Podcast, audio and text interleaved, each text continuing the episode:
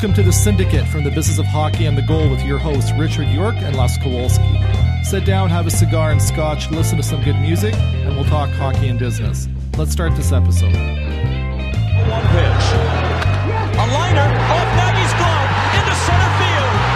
The Florida Marlins have won the World Welcome Series. to our new interview format called Drop the Mitts from the Business of Hockey and the Goal. Today's guest is Brian Doherty. Enjoy.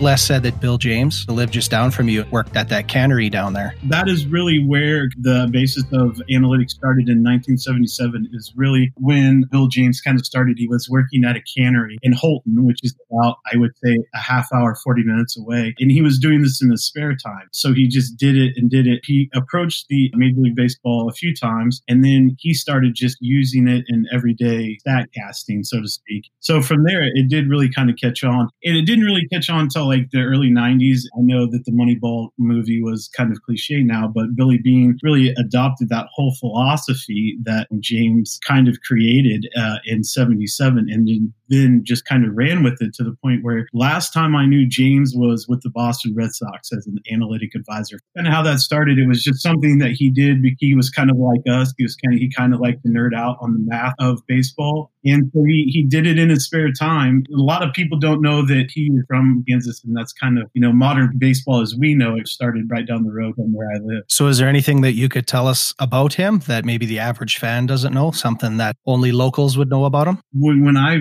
started following the analytics of baseball, I mean, he was just a really, from what I gather, kind of Midwestern kind of family man that was working at a cannery and that really got tired of the way baseball was being presented statistically. You know, he wanted, you know, he pushed the MLB to take and release uh, every inning box scores, detailed like what he was doing, detailed information in the paper. And the MLB was like, we would have to start our own paper. We wanted to do that every inning.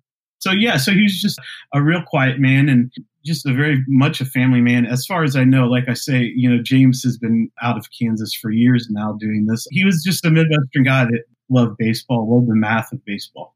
Anybody out there that would love to get the history of analytics, he's got four books that he's published and that are very recognizable as far as history and how analytics got started in Major League history. So he's kind of that godfather. And so he's got books out there. Anybody that wants to get in on analytics, look him up. He's a great read. So, earlier you were talking about war ratings for the baseball players. I know that's a rating that they're starting to use in hockey now, but it's still not a common term for the average fan. Did you maybe want to explain what that is to us lonely uh, hockey fans? Yeah, for sure. So war is wins above replacement. So essentially, what you do is it's a weighted statistic. You have player A, who is your everyday player, and they value that player. They say that player is worth so many wins. So that player by himself would be worth three wins against another player. I was giving you the Ben Zobrist example. Omar Infante, who was the player that Ben replaced, was worth a war of maybe 1.5. The statistics say he can win you one and a half games by himself. Now, whether that's from fielding or hitting, one of those two things will get you one and a half wins throughout a 162 game season let's say Sidney Crosby has a war of six. They're saying that Sidney is going to, at some point, by himself, be able to give you six wins. So it's a weighted statistics to let you know how valuable a player is and the fact of what he will give you via a win, whether that's a great top shelfer for Sidney, something like that. That's really what war is. It's just a, a weighted value of how many wins throughout a particular season a player can give you. So it's kind of used as more of like an umbrella term to kind of help break down and make things easier to explain for the average viewer.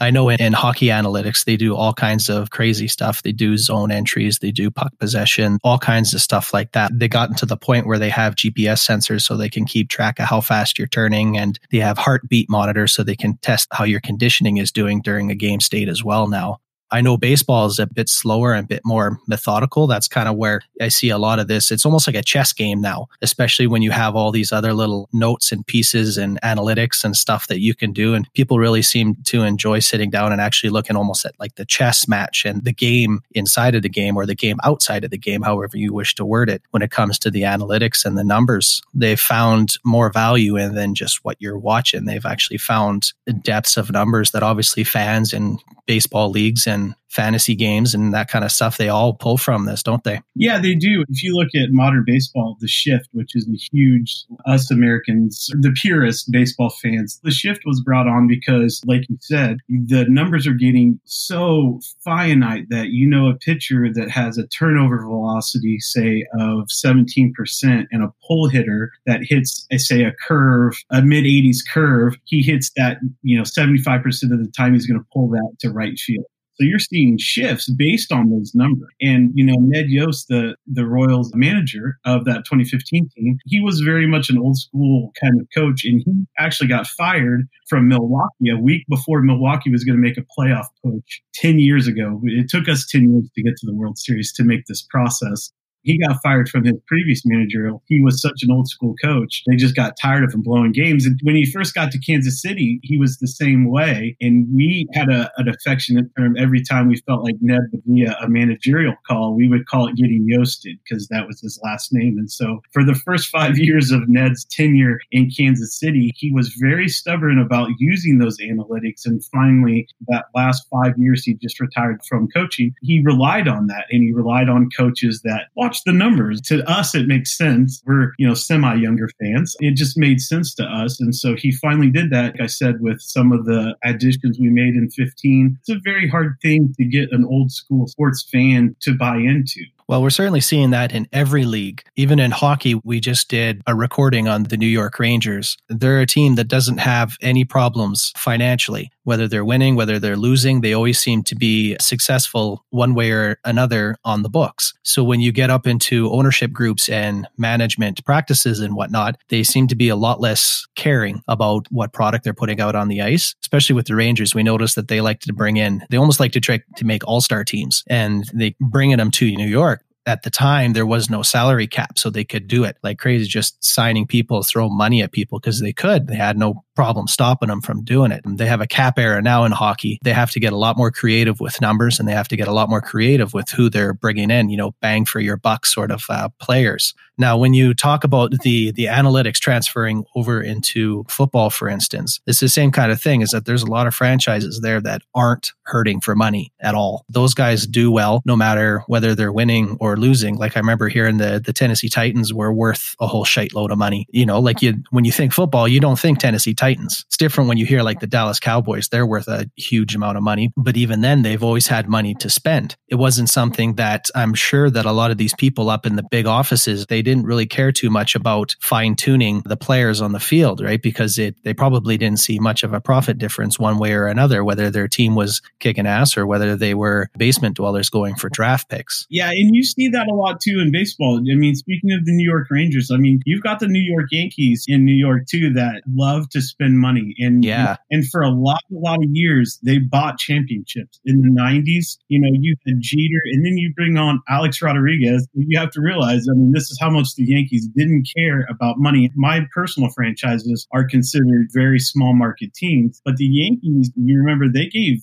Alex Rodriguez a $300 million contract. And so they would throw money at these places. The Royals and the Chiefs have to be smarter about that, to your point. You know, we have to worry about finding diamonds in the rough, so to speak. Like if you look at the yeah. Chiefs team, you know, Tyreek Hill was definitely a first round talent. Tyreek Hill had a run in with the law and a girlfriend, but he slid to the fourth round, I want to say. And so, like, for us, that's where I hope where that analytics is coming in. Analytically speaking, you look at Tyreek Hill, you graded him a first grade talent. He's now slipping, but why is he slipping? So, when football, you have to weigh, it seems like there are more issues like that. You have to weigh that there too. You know, so you say, okay, Tyreek Hill's a first round talent. He's slipped in the third or the fourth. We can pick him up financially. It makes sense, regardless, you know, what everybody else says says, analytically speaking, he had the third fastest 40 of his draft. He was a running back, but he had good hands. And so that's where it gets tough in football. You know, like hockey, I had no idea hockey players were wearing heart monitors at this point. It advances really quickly. Football's doing that same thing, only it's a little bit different where they're looking at it's still more of a talent based analytics where it's not necessarily financial based or where it's not merely like playing ability, like in baseball where you have war and things like that. For football right now, it's more of a financial analytics. You're seeing that where PFF or Pro Football Focus is the biggest analytic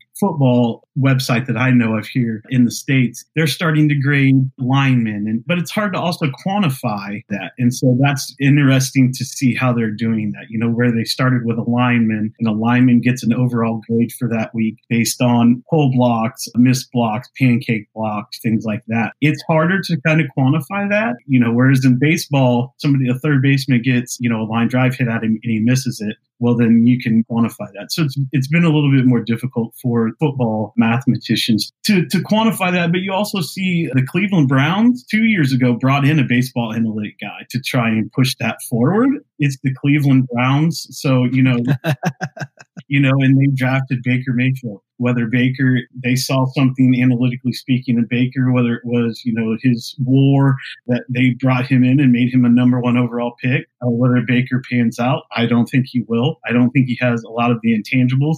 And I watched a lot of Baker Mayfield because I'm a Big 12 guy. I'm right in the heart of Big 12 country. So I just didn't see what everybody else saw. He transferred a bunch of schools. He started at Texas Tech, walked on to Oklahoma. They tried the analytic thing a couple years ago, and whether that works out, I don't know. You know, and then they brought in Jarvis Landry, they brought in Bill Beckham. So they brought these people in because analytically speaking, those are high catch, high YAC, yards after catch. So they thought they would, and they went six and 10 last year. Football, that analytics is still kind of a crapshoot. Well, it certainly seems to be geared a lot more to the the draft pick or the draft picks, as far as I'm seeing. So, as far as uh, player development and player scouting, that certainly seems to be where football is more focused at. I have a question for you too, and then we can we can go wherever. But I want to put this question in your ears. Sure. So the St. Louis Blues, what two years ago, won a cup, or was it last year that they won the cup? Is two, what last year? Last year. So they went yeah. from from last to first at the All Star break, correct? Yeah. My question is, how much math or how much analytics had to do with that, and how much was it of just them turning it on, so to speak?